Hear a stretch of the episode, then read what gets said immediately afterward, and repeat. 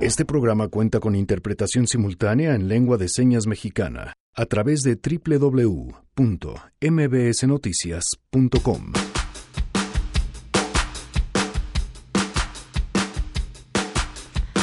Lunes de Mesa de Ciudadanos, los temas que hoy conversaremos, la revocación de mandato, los dimes y diretes de la campaña sucia contra Andrés Manuel y muchas cosas más. Un compromiso de que no voy a reelegirme firmado. Tengo palabra.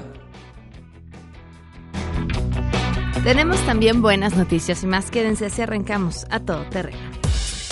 MBS Radio presenta A Todo Terreno con Pamela Cerdeira.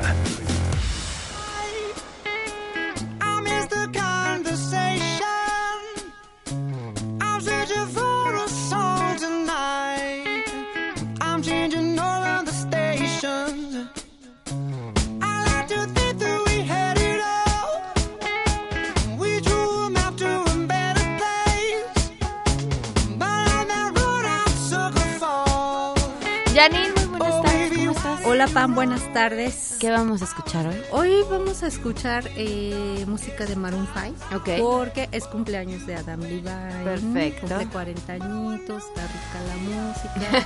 Está rico el muchacho. Exacto, guapo el muchacho, pues. ¿Ves? Perfecto. Entonces ustedes pidan lo que quieran, no se los vamos a poner, nada más vamos a escuchar Maroon 5. Ah, lo, lo que quieran. De Maroon 5. Ok. Gracias, Janine. Bienvenidos, gracias por acompañarnos en este lunes 18 de marzo del 2019. Soy Pamela Cerdeira. La invitación a que se queden aquí hasta la una de la tarde. El teléfono en cabina 5166-1025. El número de WhatsApp 5533329585. Además, en atodoterreno.mbs.com nos pueden mandar correos electrónicos y en Facebook, Twitter e Instagram me encuentran como Pam Cerdera y estoy al tanto. Recuerden que pueden ser parte de la lista de difusión. Bueno, hay dos cosas. La lista de difusión en WhatsApp para que diario reciban así un mensajito donde les decimos qué vamos a traer, de qué vamos a hablar y la pregunta del día por si quieren participar. Y también se pueden registrar por la misma vía, por WhatsApp, les podemos decir cómo registrarse, porque pronto les tendremos sorpresas también a través de otra vía donde seguirán recibiendo la información, la pregunta del día y cosas así. Escríbanos 55 33 32 95 85 si quieren ser parte de nuestra lista de difusión. Bueno, pues ya se anunció el inicio de la licitación para la refinería de Dos Bocas en, en Tabasco. Eh, ha llamado la atención el tipo de licitación que decidieron llevar a cabo. Todo esto hoy se dio a conocer en la mañanera. La información la tiene Rocío Méndez y más adelante nos va a compartir esto. Insisto, eh, no solamente no es un tema menor porque la refinería ha sido uno de los eh, proyectos emblema del presidente Andrés Manuel López Obrador, sino porque es una licitación por invitación.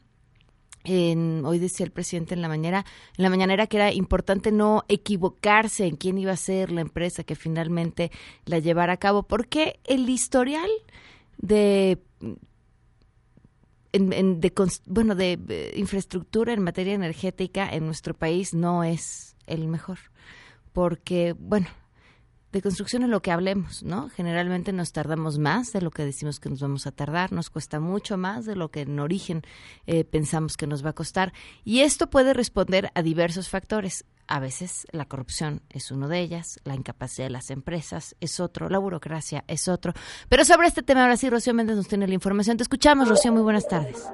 Muy buenas tardes, Pamela. Bueno, pues como ya podrás escuchar, nos encontramos en un punto del territorio hidalguense en donde aquí la federación va a recordar que son 81 años de la expropiación petrolera, pero desde muy temprano y en voz de la titular de la Secretaría de Energía, Rocío se aclaró que hoy también se abre una licitación para un proyecto muy importante, no solo para este gobierno, sino para el Golfo de México y pues finalmente para el usuario de gasolinas, como es la creación de una nueva refinería. El asunto es que este va a ser un concurso cerrado solo a cuatro empresas de México y el mundo elegidas con pinzas. Vamos a escuchar. Esta licitación va a ser por invitación restringida. Son cuatro empresas, las mejores del mundo para una obra de este tamaño. Se buscaron empresas, tuvo entrevistas con muchas de todo el mundo y empresas que tienen las mejores, las mejores prácticas de transparencia, de ética y sobre todo que tienen un amplio conocimiento técnico de construcción en estas refinerías. Ahora, Pamela, también la titular de la Secretaría de Energía resaltó que este es un proceso de transformación industrial que va a incluir una remodelación de las seis refinerías que ya existen en el país. Vamos a escuchar cómo lo plantea. Hoy vemos que se está importando el 80% de combustibles, de gasolinas y necesitamos aumentar la producción, pero nos va a faltar. Por ello, se contempla la construcción de la séptima refinería del Sistema Nacional de Refinación que estará ubicada en el puerto de Dos Bocas, Tabasco. Se inicia el proceso de la licitación del Project Manager Construction, que estará eh, la refinería de Dos Bocas, Tabasco, con una capacidad de 340 mil barriles por día. El tipo de crudo procesa, a procesar va a ser de 22 grados API. El crudo pesado está muy demandado porque eh, se obtiene mayor cantidad de diésel. Pamela, es el reporte al momento. Gracias, Rocío. Muy buenas tardes. Buenas tardes. Así, con actitud de Rocío tenemos que arrancar este lunes. En otros temas, eh, por supuesto, menos agradables, hoy se cumplen un año, seis meses, 16 días del feminicidio de Victoria Pamela Salas Martínez.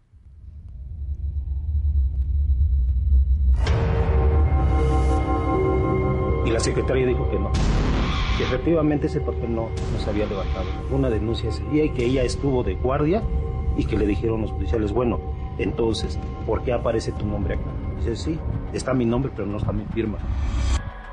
Victoria Puente, nada. Bueno, pues de las tantas irregularidades dentro del caso del feminicidio de Victoria, en el que a la fecha, un año, seis meses, dieciséis días, dos administraciones distintas y no hay justicia. Tenemos buenas noticias.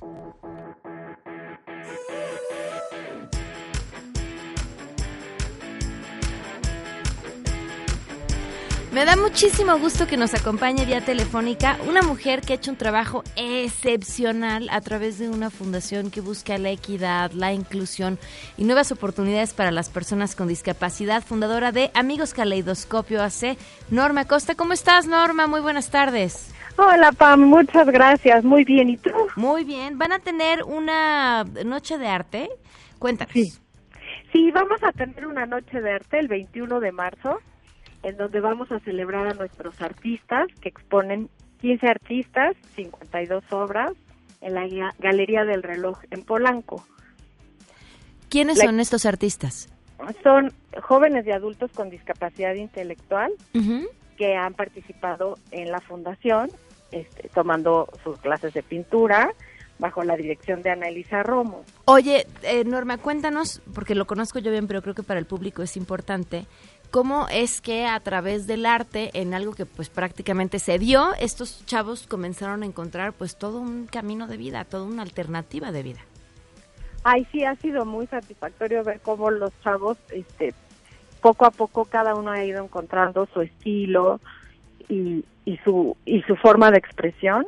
Hay unos que pintan abstracto, otros que pintan como más realista. Este, todo ha sido a, través de un taller de pintura que se dio de una manera un poco sorpresiva cuando Annalisa nos ayudó a, ilustrar justamente un cuento tuyo y ahí fue donde donde este, la capa mágica era ah, la capa mágica sí, es. y ahí fue donde vimos que realmente les gustaba mucho y que y que tenían una capacidad muy grande de expresar vía el arte todo su mundo interno. Y así fue como poco a poco se fue dando este taller. Que además han hecho unos cuadros espectaculares. Ahí le cuento al público que yo ando persiguiendo uno que no se vende, que algún día convenceré a los dueños de que lo vendan. Y traen material para esta subasta también divino.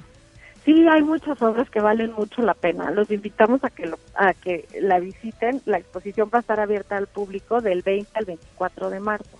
Ok. Entonces, si no pueden venir en la noche, no importa porque va a estar abierto de diez y media a seis de la tarde en la Galería del Reloj.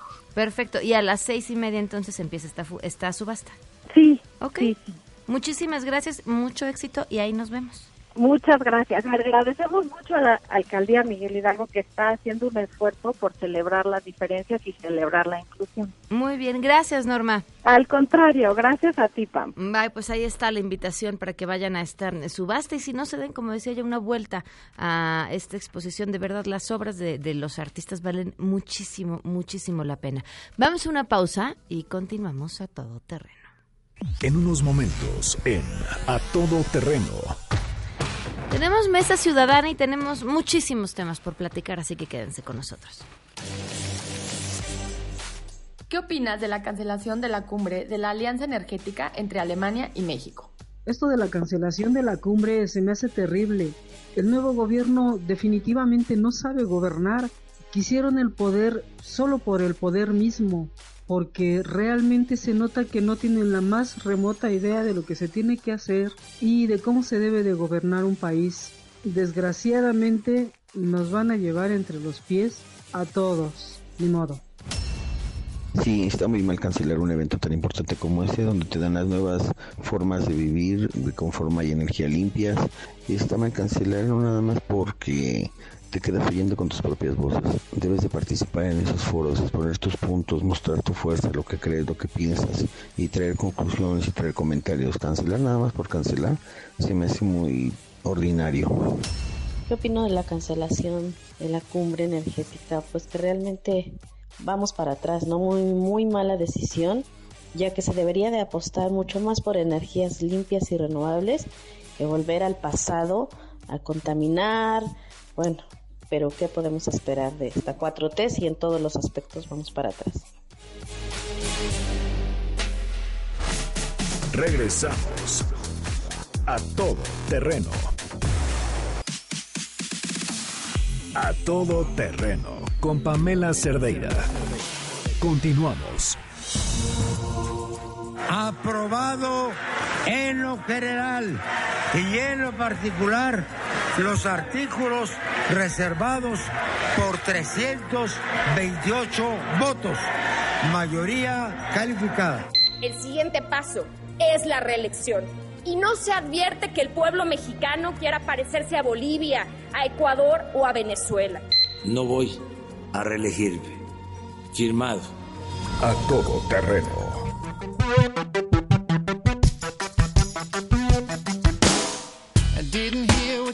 Saying. I live on raw emotion, baby. I answer questions, never maybe. And I'm not kind if you betray me. So who the hell are you to save me? Bienvenidos a nuestra mesa ciudadana. Gracias por acompañarnos, Armando Santa Cruz. ¿Cómo estás? Hola, Pamela, ¿cómo estás? Bienvenido, Paulina Gutiérrez. Muy sonriente, ¿cómo estás? Muy bien, muchas gracias. Jaina Pereira con Angustia Democrática. Con ¿Cómo Angustia estás? Democrática. Bienvenida. Bien, gracias. Pablo, ¿y tú qué traes? Yo, depresión democrática. Uy, bueno, ok, pues arranquemos con la, la revocación de mandato.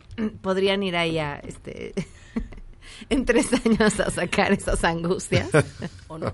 ¿O no? ¿O no? ¿Qué opinan? Miren, este, a mí me gustaría empezar como haciendo un poco, haciendo un poco de pedagogía, ¿no? Se ha dicho mucho que de aquí se va a brincar a la reelección. A mí me gustaría empezar un pasito atrás. Este, vivimos en un estado constitucional de derecho, ¿no? Que eso implica que sí, la democracia es muy importante, donde la gente tiene que eh, decir su voluntad para ver quién nos gobierna, pero es fundamental que existan una serie de derechos reconocidos y para que esos derechos puedan ser garantizados, que pueden ser derechos, libertades, derechos sociales, etcétera, para que esos sean garantizados, tiene que haber una estructura donde el, el poder esté dividido, para que haya contrapesos, ¿no? Entonces, y, y una independencia judicial que se le llama muchas veces eh, poder contramayoritario, porque están resguardando, ¿no? Si toda la, si la mayoría dice los de ojos azules no pueden ir a la escuela, que exista un poder contramayoritario que defienda los derechos de esas minorías para que- decir si pueden ir. Entonces, esa es como la, la importancia. En un sistema presidencial, eh, nosotros como ciudadanos tenemos el control del Ejecutivo con el voto, de castigarlo o, o no. En un sistema donde no hay reelección, el control se hace más del desempeño gubernamental, se hace más efectivo con las elecciones intermedias. En las elecciones intermedias nosotros podemos decir, le damos mayoría a la coalición gobernante para que, para que siga con su programa de gobierno o no, ya no nos gustó y le quitamos la mayoría y obligarlo a que pueda negociar consensar o incluso estar, frenado por el legislativo. Es otro control del sistema de pesos y contrapesos. En este sentido, me parece que promover la revocación de mandato tal cual como está, una la revocación de mandato también es un control de los ciudadanos, que tendríamos nosotros el derecho de decidir si queremos quitar al presidente o no, que tiene muchos problemas, ¿no? Pero si nosotros quisiéramos darle, ampliar ese control a los ciudadanos, yo creo que le deberíamos de dar la petición a los ciudadanos de solicitar esa revocación de mandato. No al presidente. No al presidente, con una, con un este, ¿cómo se llama? Con una porción del, del Grande, padrón electoral grande, 45%, no sé si 50%, no sé. ¿No? Pero yo creo, entonces, más allá de la reelección, este, que en este bueno, sígale mejor. Ahorita- No, no, no, no. Vas muy en la bien idea la correcta, clase. la idea correcta. A punto de O sea, un más a uno ver- de todo.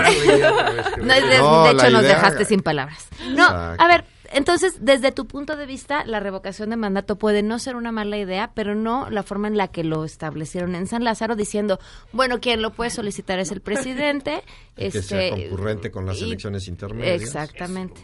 Sí, a, a mí de por sí no me gusta mucho la revocación de mandato. Yo sé que esto puede ser antipopular porque la gente quiere y, y Venganza. quiere venganza y deja tu venganza, quiere se les hace es una idea muy populista decir wow, ahora nosotros podemos decidir si sí o no. Yo creo que hay otros mecanismos, porque no se está viendo también en la estabilidad de los gobiernos. Si un gobierno está sometido a tres años, ¿por qué es eso? Tres años, entonces va a gobernar continuamente haciendo campaña y tomando medidas populistas. El gobierno plazo, implica, claro. de corto plazo, el gobierno implica también desgaste eh, de poder porque estás afectando distintos intereses, puede haber crisis externas a ti, ¿no? Entonces se me hace que tampoco se está viendo la, la posibilidad de que haya una ingobernabilidad en este país con la revocación de mandato. Sí, yo no podía estar más de acuerdo. Es decir, a mí no me gusta la revocación del mandato de ninguna de las maneras, porque además en México,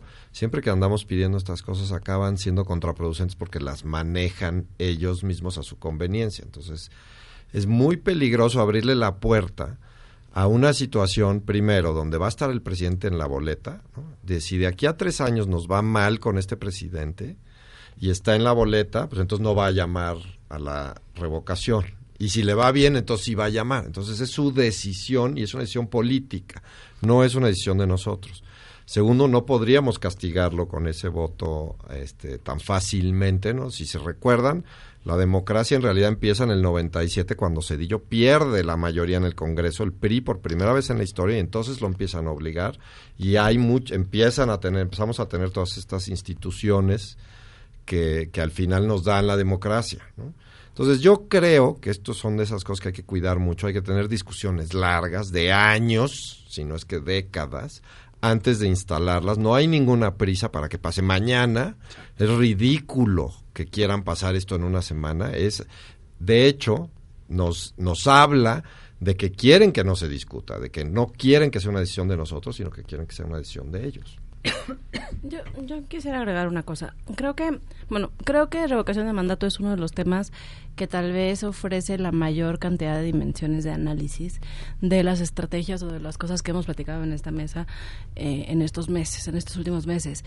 Por un lado, creo que hay, eh, hay dos tipos de, de eventos que, que acontecen desde el gobierno.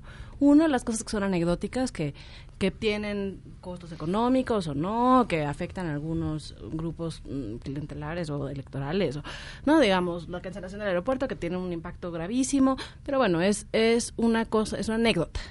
Mientras que revocación de mandato sí es cambiar las reglas del juego. o sea, es cambiar la estructura democrática del país. Y yo creo que sí, o sea, hay que, hay que tomárselo muy en serio. Eh, y creo que aquí está, por un lado eso, ¿no? O sea, hay dos tipos de temas. Yo creo que revocación de mandato tiene una seriedad que no ha tenido ninguna otra decisión de este gobierno, ni siquiera Guardia Nacional. ¿No? Eh, yo creo que sí es algo que afecta profundamente el equilibrio de poderes y, y la capacidad de negociación al interior de los congresos y, y, entre gobiernos de los estados y el presidente. Creo que, coincido con Paulina, absolutamente, es un, es un instrumento que imprime mucha inestabilidad en muchos sentidos. O sea, desde que se negoció reforma política en el sexenio Calderón, el PRD entonces pedía revocación de mandato, ¿no? Y muchas de las consideraciones que se tuvieron en ese momento fueron que, a ver, nosotros tenemos un plazo que eso dura, la presidencia, dura seis años, queremos hacerla más cortita y está bien, no, queremos hacerla más, o sea, no es un periodo de tiempo que digas, híjole, si no saco al presidente a la mitad, esto se va a venir, ¿no? O sea, como que creo que hay una estrategia política muy eh, mañosa en cómo se está presentando este tema. Eh, y creo que justo tiene que ver con una discusión filosófica bien interesante que, que tiene que ver con cómo nos imaginamos la democracia. ¿no? Y cómo esta idea de democracia, de voto, todos los votos son iguales, todo el mundo es igual de capaz para estar en el puesto técnico, todo lo, o sea, e, es una democracia que no, precisamente que no protege a las minorías, ¿no? O sea, yo creo que el desarrollo democrático liberal lo que ha hecho en la historia del mundo es precisamente acatar a las mayorías protegiendo a las minorías, ¿no? Y creo que esta, esta nueva forma de, de tomar decisiones plebiscitarias eh, de democracia directa que ni siquiera existe, ¿no? En, la vida real, eh, creo que es muy peligrosa. Y finalmente creo que hay otro tema que es lo que hemos estado señalando semana tras semana, que es la oposición al o sea, si, por un lado critico esta, esto que pareciera una ambición irrestricta de poder desde el gobierno, también critico mucho la falta de valores, de, o sea, de creencias, o sea, de, cosas que, la oposición quiera defender. De sentido. O sea, de verdad es que es deprimente hablar con algunos de ellos y que te digan, no, pues es que el PRI, pues ¿qué quieres? No, pues yo quiero ser un regidor bien chingón. Ay, ahora, perdón. ¿No? Y, y ah, no, qué bueno. Así lo dicen, así lo dicen. No, de verdad, no, hay un... No lo digo yo. No, no, no, es una cita de ¿verdad? Pero, no, pero no hay un valor, no hay una idea de, oye, este partido, PAN, PRI, Movimiento Ciudadano, PRD, lo, lo, lo, que queda del PRD, que digan, oye, ¿sabes qué? A ver, nuestra historia, estos son nuestros valores, la historia nos ha enseñado esto, vamos a tratar de hablar de este tema desde otra narrativa, vamos a darle otro spin, eso vamos a tratar de democracia o no democracia. ¿Qué, es lo que Andrés Manuel ha hecho muy bien? O sea, si tú, lo escuchas desde la campaña y desde antes de la campaña, es honestidad, o sea, siempre está... Grandes valores, siempre son valores, y la verdad es que la oposición, ¿cómo, cómo, o sea, ¿cómo criticas al gobierno? Cuando tienes dos o tres diputados del PRI que se salen de la sesión y dos o tres que votan a favor, o sea, oigan, tómenselo en serio, ¿no? O sea, ustedes son el contrapeso, tómenselo en serio, ¿no? O sea, y yo creo que mientras no haya una oposición estructurada, organizada, sistematizada, calendarizada, eh, con una narrativa potente, esto va a ser de gritos de sombrerazos cada semana. Sí, mira, yo coincido plenamente. A mí me da una pena ver, el, por ejemplo, el voto secreto ahora para escoger a la ministra contratista. o sea, qué vergüenza. Asuman su costo político mínimo. Mínimo, sí. Yo chaqueteé. Me llamo Juan. y yo soy del partido que no iba a votar por eso, pero voté por eso. Pero ni eso, entonces hasta se dan coartada, ¿no? Pero bueno, volviendo al otro tema que, que estábamos hablando, yo sí veo un caballo de Troya tremendo. Un caballo de Troya tremendo en varios sentidos. Primero, puede servir como herramienta de hostigamiento a gobernadores opositores, donde empecemos a meterles este. Claro, porque la intención es que los gobernadores también se sometan a la revocación. Segundo, a todas luces, el hacerlo concurrente con las elecciones intermedias es una forma de darle la vuelta a la no participación partidista del presidente de la República. ¿no? Entonces el presidente va a poder enarbolar una bandera, salir a hacer campaña en violación de todo lo que se había peleado durante años de que el presidente no saliera Perdón que te interrumpa aquí, y es que busqué la información y no la encontré, y supongo que, bueno, vendrá después porque además todavía le faltará al Senado. Pero no, no hay datos sobre qué sí puede o no hacer el presidente en pos de estoy en un proceso de revocación y entonces tengo que hacer campaña, puedo o no contar con recursos, puedo o no acompañar a candidatos, que normalmente en una condición distinta no tendríamos. Tengo entendido en Estados Unidos sí sucede, ¿no? O sea, sí hay hasta recursos para... mi, intuición me dice que, no lo van a regular mucho. o sea, que más bien si va a poder... yo, sí lo estoy viendo claramente en esa dirección. y, y, si realmente lo que quieres es revocar el mandato de un, de un gobernante que está haciendo mal las cosas, pues si está haciendo mal las cosas desde un punto de vista de que esté violando la ley, existen mecanismos. O sea, francamente, con Peña yo creo que uno de las grandes eh, cosas que hay que reclamarle a los grupos de poder, como los empresarios y otros más de los grandes, fue que no hayan usado, todas esas herramientas para presionar a, Peña con todas las tropelías que estaba haciendo y los gobernadores en, en aquella época y demás, porque sí había las herramientas, ¿no? Claro, si lo único que está haciendo es ser incompetente, bueno, pues tú lo elegiste y ahora te lo comes, me explico, por eso también como electores nos tenemos que fijar más en lo que, en cómo votamos, pero la realidad es que de que si está haciendo cosas que están fuera de la ley o en violación de derechos humanos, o sea, hay muchas herramientas para que puedas pedir que, que no siga ese gobernante, pero hacerlo vía un plebiscito yo sí veo un riesgo mucho, muy grande. Y este, este asunto de empalmar eh, la campaña de la revocación con las intermedias, sí se me hace que es francamente mañoso y, yo sé que ya están un poco cansados los mexicanos de oír estas comparaciones, pero tristemente las únicas comparaciones que hay en Latinoamérica de gentes que han metido revocación de mandato, pues no son nada halagüeñas, ¿no? Porque fueron Evo Morales, Correa y Chávez, ¿no? Son los tres que insistieron en meter revocación de mandato y, y, dos de los tres eh, pues lo acabaron violando, ¿no? O sea, tanto Chávez como Evo, cuando, cuando finalmente se optó porque ya no se religieran, pues dijeron, pues no voy a reelegir de cualquier forma. Entonces, sí tiene, tiene muchos riesgos. Yo, yo creo que era totalmente innecesario haber ido por ese Que además es innecesario con la popularidad que tiene. claro, no es necesario.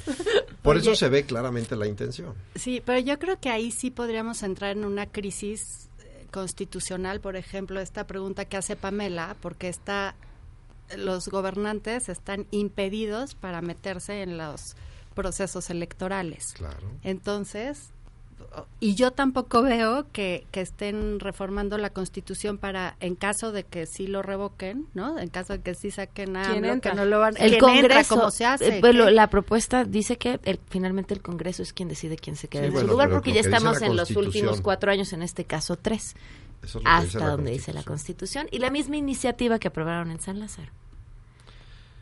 Pues sí es peligroso abrir la abrir los plebiscitos tienen en todo el mundo restricciones. En donde no las tienen se meten en los líos que son normales. Es decir, tú no puedes preguntar si quieres que te cobren impuestos o no, porque todo el mundo va a responder que no. ¿no? Obvio. Tampoco puedes, de cualquier principio, ¿no? Como derechos humanos o derechos de otros grupos, y tampoco en cuestiones electorales, porque si abres la puerta a la cuestión electoral, entonces abres la puerta en un país como México, abres la puerta a la reelección. Que son los mismos límites de la consulta popular. Ahora, sobre este tema, ¿qué opinan? Porque, bueno, a, ver, a mí me parece gravísimo que se, se ve clarito el retroceso de lo que creíamos que ya era una aceptación de los derechos de minorías, por ejemplo, matrimonio homosexual, aborto y demás, a que ya en las últimas semanas volvemos a oír, pues eso lo tendremos que consultar y lo que diga la gente. Y yo siempre encuentro que a la mayoría de la gente le cuesta mucho trabajo entender por qué habemos algunos este eh, necios que decimos que hay que defender tanto estos derechos de minoría. Finalmente la, la sociedad en la que tú vives pues dicta ciertas normas y demás. Pero yo insisto mucho en que hay que recordar todos que la sociedad es fluida y hoy eres mayoría, pero mañana puedes ser minoría. Entonces, en la defensa de las minorías nos conviene a todos porque nunca sabemos cuándo vamos a ser minorías. En este país han sido minoría eh, los católicos, eh, cuando la guerra cristiana desde un punto de vista de poder, no, de, no desde un punto de vista de, de- de- de Números, número, pero sí de poder, han sido eh, minoría en el gobierno, también en las épocas más jacobinas. Ha sido exactamente al revés en ciertos estados del Bajío y otros donde se volvieron muy conservadores. Entonces, hay un flujo, hay, un, hay algo que no es permanente y que yo creo que a todos nos conviene decir, mira, hagamos un trato. Nunca vamos a maltratar a las minorías. Hoy yo soy mayoría, pero mañana puedo ser minoría y tú eres mayoría y viceversa. Entonces, a mí me preocupó muchísimo ver a últimas fechas estas estos comentarios donde hablan de que pues se tendrá que consultar y todo y ver el poco la poca resistencia que ha habido a cambios como el de Nuevo León de hace 8 o 10 días, ¿no? En Increíble, cierto. algo que supone que ya habíamos superado. O sea, mira, además yo creo que tenemos que arrebatar ciertas banderas a estos grupos conservadores. Yo soy pro vida y soy pro aborto legal. No es cierto que si eres pro aborto legal eres, eres pro muerte o que los que son pro vida son los que están eh, en contra del aborto. Yo estoy en contra de que se criminalice una persona que aborta por la misma razón que estoy a favor de la legalización de las drogas, porque se ha demostrado que hace más daño a la sociedad, hay más muerte, hay más eh, eh, sufrimiento en el amplio sentido de la palabra y hay menos éxito en el combate al flagelo que estamos eh, identificando en los esquemen- esquemas que eh, criminalizan, ya sea las drogas, ya sea la homosexualidad, ya sea el aborto, aborto. que en aquellos en los que se deja que la decisión sea personal. Y francamente aterra pues ver que estemos viendo estas cosas como la de la de Monterrey nuevamente. O sea, a mí me tiene muy preocupado y más me preocupa si al ratito oímos que va a haber un plebiscito para definir eso. ¿no? Y sabes que yo creo que es muy contradictoria esta postura de las consultas, porque mientras el régimen de el- la cuarta transformación dice que le va a regresar la voz al pueblo para ver, ¿no? Está limitando muchísimo a otras voces. Entonces es una medida plebiscitaria que lo que hace es, ni siquiera hay información, ni siquiera hay diagnósticos, no hay deliberación. Estas consultas, si se quieren hacer realmente como debieran, este y ahorita le entramos al Plan Nacional de Desarrollo, Ah, claro. debería de haber una amplia deliberación donde todos los eh, todas las voces tengan algo que decir, ¿no? Este hay un libro que acaba de reeditar el INE que se llama En defensa de la política. Porque ya deja tú de la democracia. Si Sí. no hay No hay sí. la capacidad de ponerse de acuerdo. Exacto. La capacidad de escuchar al otro, porque es la única eh, medida civilizatoria que tenemos para vivir en paz, respetándonos, ¿no? Este, Oyendo los argumentos del escuchando los argumentos, cambiando de argumentos, ¿no? Este, pero Mm, bueno. y mira, um, bueno, Vamos a una pausa, ahorita Vamos a- regresamos, seguimos platicando. Fíjate que yo sí estoy.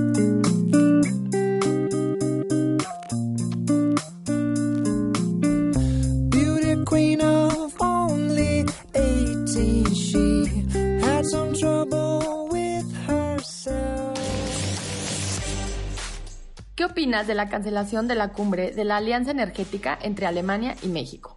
Yo creo que es una vergüenza lo que estamos viviendo. Tanto que podemos aprender de los alemanes, tanto que podemos aprender de todos los demás. ¿Y qué es lo que pasa? Pues no, nos quieren sumir en la ignorancia. Lo mismo sucedió con la Feria del Turismo en Alemania. Del esplendor que México solía exponer, ahora nada más faltaba el puesto de garnachas. Qué vergüenza. ¿Por qué nos quieren sumir en esto?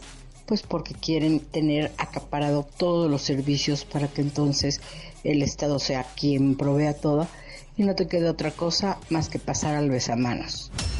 Creo que la mejor manera de aprender es aprender entre naciones y aprovechar lo mejor de ambas partes para poder crecer mentalmente y realizar lazos estrechos entre ambas naciones para poder apoyarnos. Creo que es un error ya que se puede aprender más de, de muchos países acercándonos y dialogando.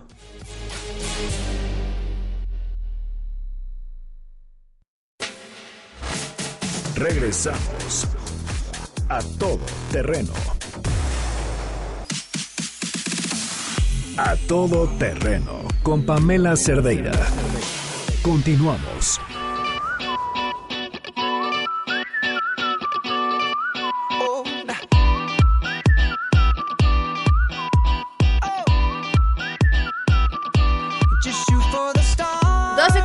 cuatro, seguimos en la mesa ciudadana. Quería, bueno, alguien se había quedado con algún tema pendiente, nos vamos derechito con los ah, flores.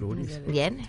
Bueno, pues eh, a mí me preocupa mucho, lo hablamos ahorita en el en intermedio, el, la modificación al tema de los pluris. Desafortunadamente los plurinominales han sido muy vilipendiados por la opinión pública. Ya ha habido comunicadores que han agarrado esas banderas desde antes de este sexenio. Y yo creo que no se ha entendido el valor de los pluris. Y voy a usar para la gente que no, no digamos, no se ha metido tanto a entender cómo funciona esto de los pluris. Si nosotros no tuviéramos pluris y hubiera un solo distrito donde fueras a votar por un senador y esa persona gana 51% del electorado, todo el Congreso sería del partido que ganó el 51%, ¿no? Si en todo el país, en todas las circunscripciones, ganara un partido el 51, el Congreso tendría 100% de congresistas de ese partido. Los pluris lo que hacen es decir, bueno, ok, este ganó 51%, entonces al que le toca, pero hay que darle representación proporcional a los otros partidos. Si hubo un partido que ganó 49% o dos partidos que ganaron 24%, pues se les asigna una representación porque representan un número importante de conciudadanos, ¿no? Entonces, yo creo que esto es peligrosísimo. Lo que, lo que podemos ver es cómo cuando empezó la figura en los pluris, rápidamente empezó a deteriorarse la, la planadora del PRI. Eh, entonces, sí fue una figura que sirvió para abrir el Congreso. Hay países que operan sin pluris, por ejemplo Estados Unidos, que tienen, como le dicen ellos, el primero que pasa a la meta se queda con todo. Y entonces, ¿qué es lo que ha pasado? Que en Estados Unidos ya llevamos varios congresos en donde un partido gana por bastante la mayoría demográfica y sin embargo tiene minoría eh, de congresistas por la forma en que se repartieron esos votos. Si hubiera pluris en Estados Unidos, habría mayoría demócrata ahorita en, las cámaras, ¿no? Entonces yo creo que sería muy lamentable que nos vayamos para allá y volviendo a lo que decíamos antes del break de las minorías, creo que es además miope, porque hoy día lo pasa Morena pensando que tiene un control absoluto sobre el Congreso y que va a volver a ganar en la intermedia y esto lo podría llevar a un, control absoluto. Pero la vida cambia y a lo mejor en 5 o 10 años Morena está en minoría y se puede arrepentir de todos pecados por haber metido esta figura. Creo que no es buena para nadie. Es que creo que uh, un poco seguimos pensando en que van a o sea, que la legislación ideal sería esta que está escudada por el velo de la ignorancia, ¿no? Que llama Rawls, que es decir, mira, yo no imaginemos el mundo como que yo no estoy en el mundo y que no sé dónde me va a tocar. Así es. Y entonces la legislación, ¿qué legislación aprobaría yo no sabiendo en dónde me va a tocar? Y claro, los regímenes democráticos, como no sabes en dónde vas a estar porque hay una competitividad alta, porque pues normalmente se rigen con esa con esa ignorancia, ¿no? Eh, práctica, digamos, para hacer legislación que los beneficie en cualquier lugar donde queden. Ahora, yo coincido con Armando, hay, y y creo que, y lo decíamos en el corte, o sea, la política sí requiere de, distintos talentos y, eh, y también de diferentes apoyos. O sea, eh, hay quien, tengo una amiga que, que, toda la vida trabajó en política y ella siempre dice, hay quien nació para poste y quien nació para faro, ¿no? y entonces es cierto, o sea, al final hay, políticos que son buenísimos en la, en la plaza, ¿no? O sea, y son muy buenos eh, capturando las necesidades de la gente y son muy buenos, eh, digamos, respondiendo a los reclamos y ese es un talento que tiene que estar representado en la política, definitivamente. Ahora, el trabajo técnico legislativo es muy importante y la mayor parte de los plurinominales, en mi experiencia, que claramente siempre hay el hijo del primo, del vecino, que está ahí por el fuero, sí, siempre hay. Pero la verdad es que los, los liderazgos más potentes, en mi experiencia, siempre han sido plurinominales. Son gente que se ha, profesionalizado en el legislativo, gente que conoce técnica legislativa, gente que no va a ir a la plaza porque los van a buchar, pero que se puede sentar en una mesa a negociar y, pensar en soluciones más creativas. Yo sí creo que es un riesgo. Eh, desde, desde que se ha planteado, siempre que se ha planteado reducir a los plurinominales me ha parecido riesgoso. En este caso me parece aún más, sobre todo por lo que decía al principio, hay como reglas del juego que se están cambiando, queriendo cambiar. Una es la eliminación de plurinominales en el Senado, la otra es revocación de mandato y la otra es la propuesta de Tatiana de, de quitarle el financiamiento público a los partidos, que es lo mismo, ha sido una digamos una, una propuesta muy popular en muchos escenario de la política, pero sobre todo cuando había un equilibrio más grande entre las fuerzas representadas, ¿no? Entonces, digamos, ahí le quitas, le quitas a todos más o menos parejo, ok. En este escenario que tenemos ahorita, que replica mucho al momento, justo cuando se diseña el financiamiento público de los partidos, que es el que abre la pluralidad, que genera condiciones parejas de competencia, la verdad es que todos estos cambios juntos simultáneamente, la verdad es que sí generan suspicacia. Oiga, O nos sea, quedan unos tres, cuatro minutos y no quería ¿no? dejar de tomar un tema, el de la, el trabajo de la Unidad de Inteligencia Financiera y el documental de contra Andrés Manuel López Obrador. Híjole. Pues mira, a mí se me hace tremendo de Santiago Nieto, porque Santiago Nieto lo sufrió. Sufrió, sufrió la persecución pública indebida de uso de datos y, de, y lo corrieron por hacer bien su trabajo. Y él está abusando de su posición, literalmente. ¿Por qué? Porque simplemente no tiene más que datos y teorías y los está exponiendo públicamente con datos privados. Es un delito. O sea, yo realmente les, les digo a todos los que los mencione que salgan a demandarlo y los vamos a apoyar todas las organizaciones, porque es un delito lo que está haciendo. Él no puede decir el nombre. Salió a decir que el primo de la esposa del, del la CRE había transportado, Viajado, sí. viajado a no sé cuántos países y había hecho transferencias financieras. Eso es información bancaria. Es inconcebible lo que están haciendo, es verdaderamente lamentable y peligrosísimo para el país. Yo sé que a la gente le gusta porque los expone, el escándalo y demás, pero es otra vez una protección que tenemos todos, que debemos de ser muy cuidadosos, que nos ha llevado muchos años en construir y no se la podemos dejar pasar. Es verdaderamente escandaloso lo que están haciendo.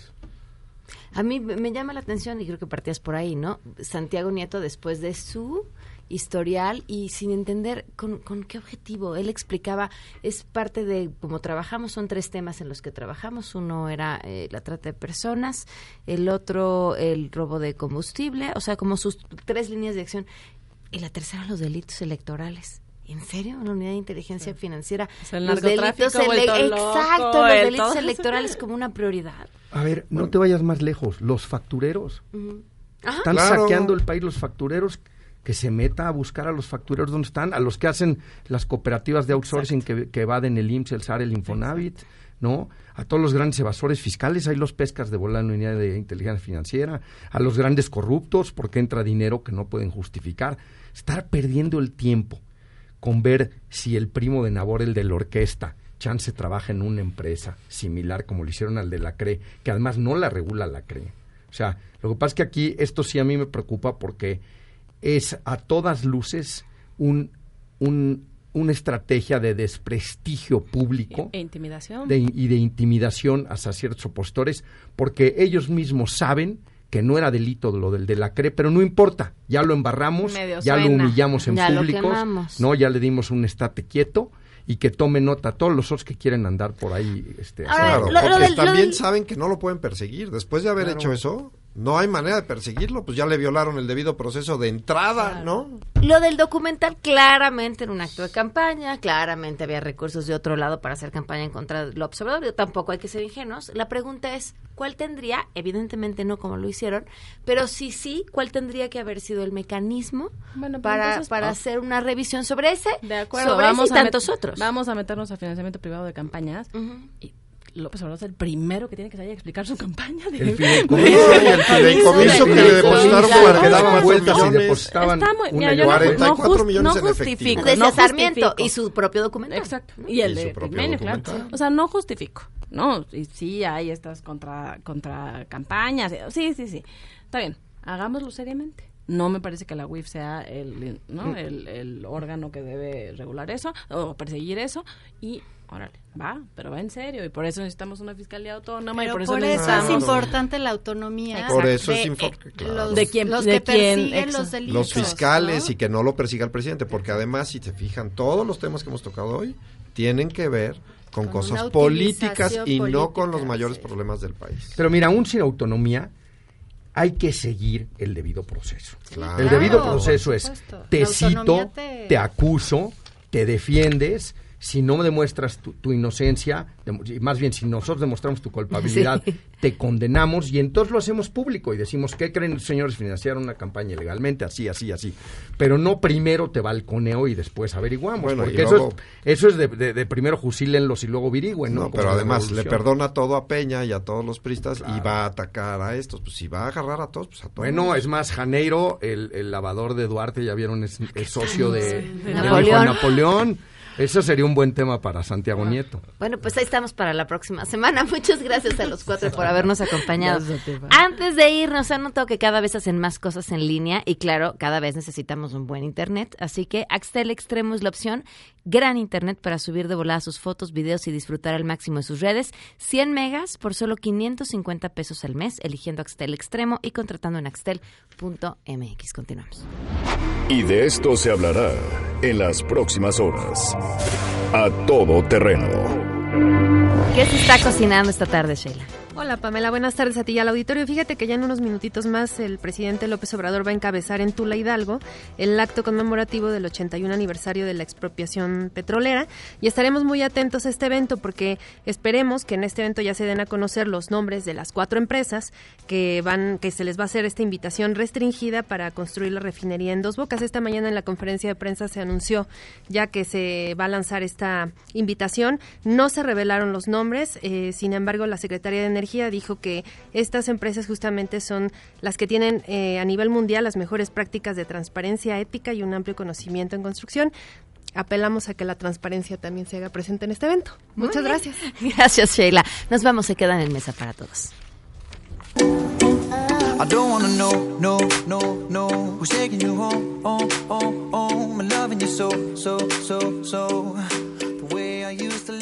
MBS Radio presentó A todo terreno con Pamela Cerdeira, donde la noticia eres tú.